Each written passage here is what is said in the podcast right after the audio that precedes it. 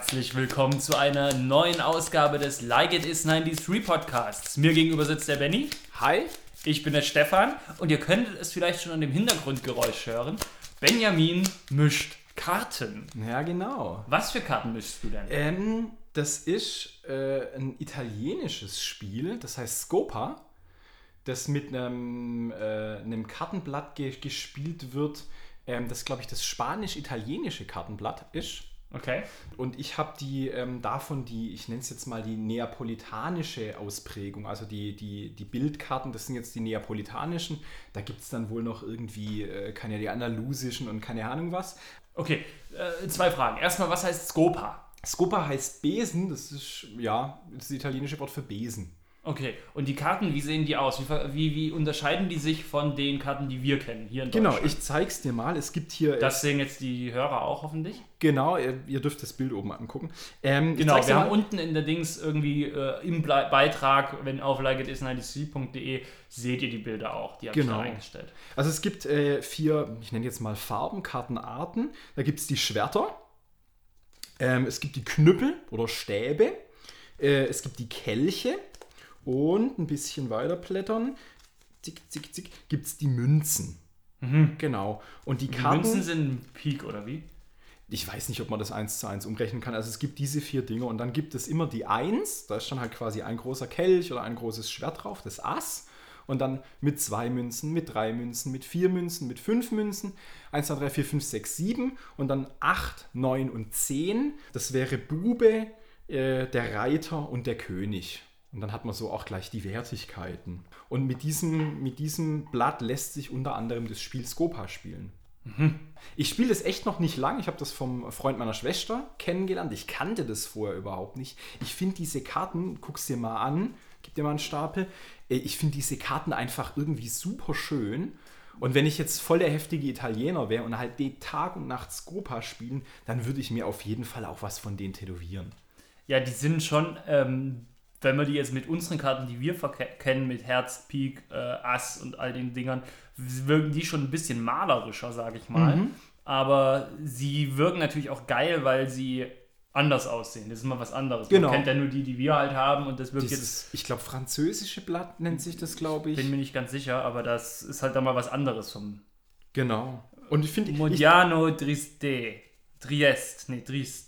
Ich glaube Trieste auf Deutsch. Trieste. Ja. Steht da. Ja, und wie funktioniert denn dieses Kartenspiel? Das Kartenspiel funktioniert so, dass man 3 Karten ausgeteilt kriegt auf die Hand. Irgendwelche Karten? Einfach schön durchmischen, dann kriegt man 3 Karten auf die Hand. Ich leg's mal so spaßhalber mal hier irgendwie so nebenhin. Zack, zack, zack. 4 werden offen reingelegt. Du kannst das nur einer gegen einen spielen, 2 Leute miteinander. Das kann man auch zu dritt und zu viert spielen. Okay. Genau, aber 2 sollte man mindestens sein. Ich glaube, zu dritt ist eigentlich am coolsten. Wir simulieren es jetzt mal zu zweit. Ja, so ganz grob. Und immer, wenn man dran ist, der Versuch ist es quasi von diesen 4 Karten in der Mitte eine in Anführungszeichen zu kaufen. Das heißt, wenn ich jetzt eine 2 auf der Hand habe, hier eine Schwert 2 zum Beispiel, und innen drin irgendeine andere 2 liegt, dann... Zack, zack, schnappe ich mir die beiden und die kommen dann umgedreht auf meinen Stapel. Dann habe ich diese Karten quasi gewonnen und am Schluss werden diese gewonnenen Karten ausgezählt. Mhm. Mal das angenommen... Kaufen kannst du nur eine Karte, also die Farbe, das heißt Schwert, Münze, Kelch, Stock, was auch immer, spielt keine Rolle. Das spielt keine Rolle, genau. Einfach 2-2 zum Beispiel. Der Kartenwert. Genau. Und wenn du eine 2 hast und eine 2 innen drin liegt, dann musst du die 2 nehmen. Du kannst aber auch puzzeln. Das heißt, wenn eine 2 und eine 3 innen liegen und ich eine 5 auf der Hand habe, kann ich die auch runterlegen und schnapp dann eine 5, eine 3 und eine 2 und habe noch mehr Karten auf meiner Seite liegen. Genau. Mhm. Das Ding ist, dass du so einen Zwang hast, wenn du tatsächlich einen König auf der Hand hast und da ein König drin liegt und du könntest die 10 von dem König mit einem 5er, einem 3er und einem 2er zusammenbasteln, was drin liegt, du musst König gegen König tauschen oder so mitnehmen. Genau. Und dann geht es so Reihe um. Ich so versuche was zu kaufen, wenn es nicht klappt, lege ich die Karte dazu rein. Mhm. Du bist dran. Geil, hat es irgendwie gepasst, du nimmst die Karten raus und dann haben wir irgendwann keine drei Handkarten mehr und dann werden wieder drei Handkarten verteilt. Also erst wenn beide keine drei mehr haben. Oder? Genau. Und der andere, wie kommt dann in der Mitte, wie habe ich da jetzt den Sprung nicht gepackt? Wie kommen dann in der Mitte neue Karten dazu? Du nimmst eine weg und dann kommt eine neue rein und... Nee. Also wenn ich Karten kaufen kann, dann werden die Karten in der Mitte weniger. Wenn ich aber nichts kaufen kann, dann lege ich halt eine Karte runter und unten dazu. Also okay. Es kann jetzt sein, ich mache dieses 2-2-Ding, bei dir klappt nichts, du musst halt irgendwas dazulegen. Dann bin ich dran, geil, jetzt passt wieder was, rausnehmen. Und dadurch werden die mehr. Und dann kommt es natürlich dazu, wenn du es schaffst, eine Karte runterzulegen und die letzten zwei, die in der Mitte liegen, damit abzuräumen, dann ist das ein Scopa, ein Besen, einmal wegfegen, Das gibt nochmal einen Extrapunkt. Genau.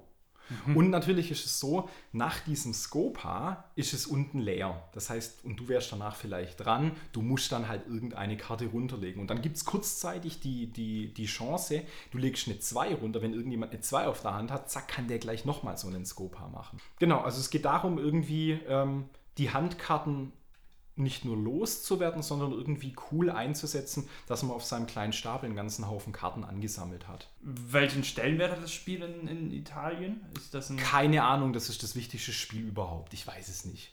Okay. Ehrlich gesagt, kann man vielleicht nochmal nachher gucken und dazu schreiben. Oder weißt du, wie der Freund von deiner Schwester dazu kam? Ursprünglich nicht, aber das ist in seinem Freundeskreis super verbreitet und die sind da alle irgendwie richtig cool mit dabei und er ist ziemlich fit in dem Spiel und weißt, wenn ich jetzt irgendwie so Karten auf der Hand habe, eine 2 und hier der Bube, Bube, Pferd, 8, 9, 10, das ist ein 8er und das Pferd ist ein 9er, dann bin ich immer noch so am Rumrechnen und habe jetzt bei diesem Beispielspiel hier in der Mitte liegen irgendwie 5 und 4 ist 9. Okay, das wäre ein Pferd zusammen und er sieht es zack auf einen Blick. Ja. Das Punktezählen, das ist leider ein bisschen kompliziert.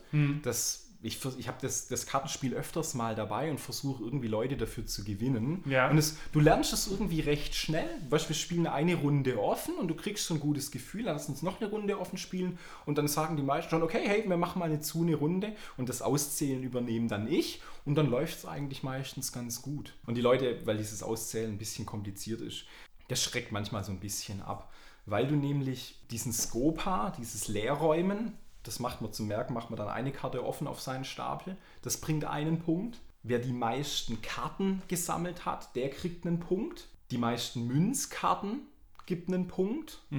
Wer die Münz 7 hat, kriegt nochmal einen extra Punkt. Ja. Dann, das nennt sich die Primiera, das ist die höchsten 4 Karten. Da kann man ganz vereinfacht sagen, wer die meisten Asse und 7er hat, der wird es wahrscheinlich gewinnen, da die Bildkarten 8, 9, 10, Bube, Pferd, König, die zählen da nicht, die haben da die wenigsten Punkte. Im Endeffekt muss man aber gucken, wer die meisten 7er, 6er hat, die meisten Asse und dann 5, 4, 3, 2 und dann die Bildkarten, die haben am wenigsten Punkte.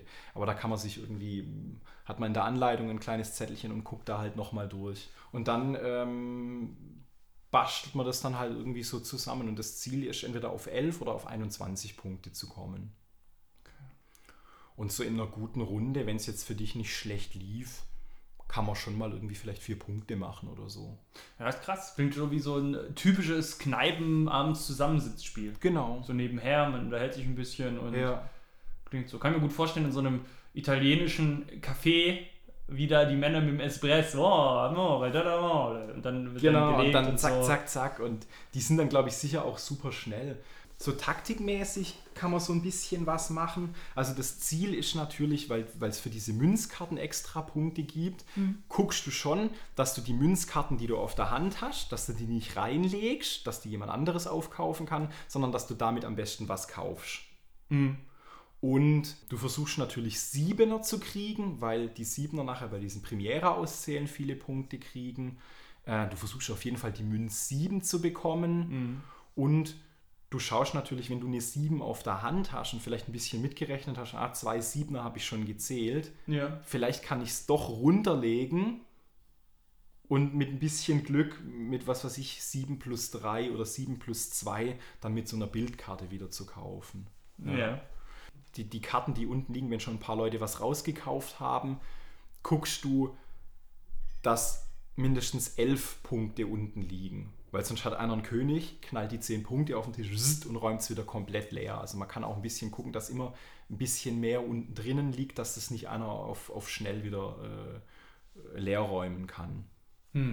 Ich versuche zum Beispiel irgendwie, wenn ich was reinlegen muss, dass ich eher was nicht ganz Niedriges reinlege, sondern eher was Mittelmäßiges und irgendwas, wo ich so die Hoffnung habe, vielleicht kann ich doch was zusammenpuzzeln. Weißt du, wenn ich noch eine 8 auf der Hand habe, einen Bube, dass ich irgendwie gucke, naja, vielleicht lege ich den Vierer, den brauche ich gerade nicht, den lege ich den Vierer rein und dann habe ich so das Glück, vielleicht aus 4, 2, 2, 4, 3, 1, 4, 4 irgendwie einen Achter zusammen zu puzzeln. Genau. Ja, cool. Wie oft spielst du das? Leider ziemlich selten. Also wenn ich meine Eltern besuche und meine Schwester und ihr Freund da sind, dann spielen wir das. Und habe es jetzt aber so hier im Freundeskreis in München und auch im Freundeskreis so um Stuttgart nicht etabliert gekriegt, dass das ist so, hey komm, wir spielen eine Runde Scopa. Ich nehme es öfters mal mit, das Kartenspiel. Aber meistens ist dann doch eher so, dass wir halt zusammensitzen und irgendwie reden und was trinken und so und dann so, hey, wollen wir irgendwie Kartenspiel? Ah, nee, komm, machen wir nachher und dann haut es leider nicht hin. Und das heißt, ich habe da leider auch nicht so die Übung drin. Das ist schon ein paar Mal mit Kollegen, wenn man mal irgendwie unterwegs war, mal kurz so angespielt, aber leider finde ich da noch nicht so viele Leute. Was ist so zum Abschluss vielleicht deine Lieblingskarte? Meine Lieblingskarte, die können wir auch nochmal extra dann fotografieren für einen Blog, gell? Die Knüppel 2 sieht ganz cool aus und die Knüppel 2. Genau, ich blätter noch mal ein bisschen. Schwert 1 ist super cool. Ja, also Schwert 1 und Knüppelstab 2, die zeige ich dir dann auch nochmal. Die werden wir dann auch nochmal unten im Beitrag drin haben, dann könnt ihr euch die angucken. Ja, cool, Benni. Vielen Dank für diesen Einblick in dieses Kartenspiel und vielleicht können wir heute Abend beim Grillen eine Runde mal spielen. Vielleicht lasst ihr euch dazu. Also, ich wäre sofort dabei. Ich denke, die Ankarin würde sich auch freuen und die Dani bestimmt auch. Und dann werden wir da mal eine Runde Scopa spielen. Genau. Wenn du es cool findest, wir haben gerade eben ein Foto gemacht, was wir so als Bild für diesen Podcast nehmen. Wir machen noch ein Foto von der 2 und von der 1. Und ich würde vielleicht noch 3 Bilder machen mit so einer ganz einfachen Sequenz, die kurz zeigt, ein offenes Spiel, wie man die ersten Karten aufkauft. Können wir machen. Dann kann sich jemand irgendwie ganz kurz 2, 3 Fotos angucken und mal gucken, wie es ungefähr funktionieren könnte. Ja, coole Sache. Dann wisst ihr, was zu tun ist. Runter in den Beitrag gehen, alles angucken, vielleicht dann noch einen Kommentar schreiben, wie ihr das Spiel findet, ob ihr das vielleicht selber kennt, ob ihr das schon mal gespielt habt. Und dann hören wir uns in ein paar Wochen wieder und reden über ein anderes Thema. Genau. Und die Karten irgendwie 5, 6 € im Internet oder Spielwarenladen. Und kauft euch das neapolitanische Blatt, was ihr im Beitrag seht. Das sind die schönsten Karten. In diesem Sinne, bis dann. Cool, Dankeschön, tschüss.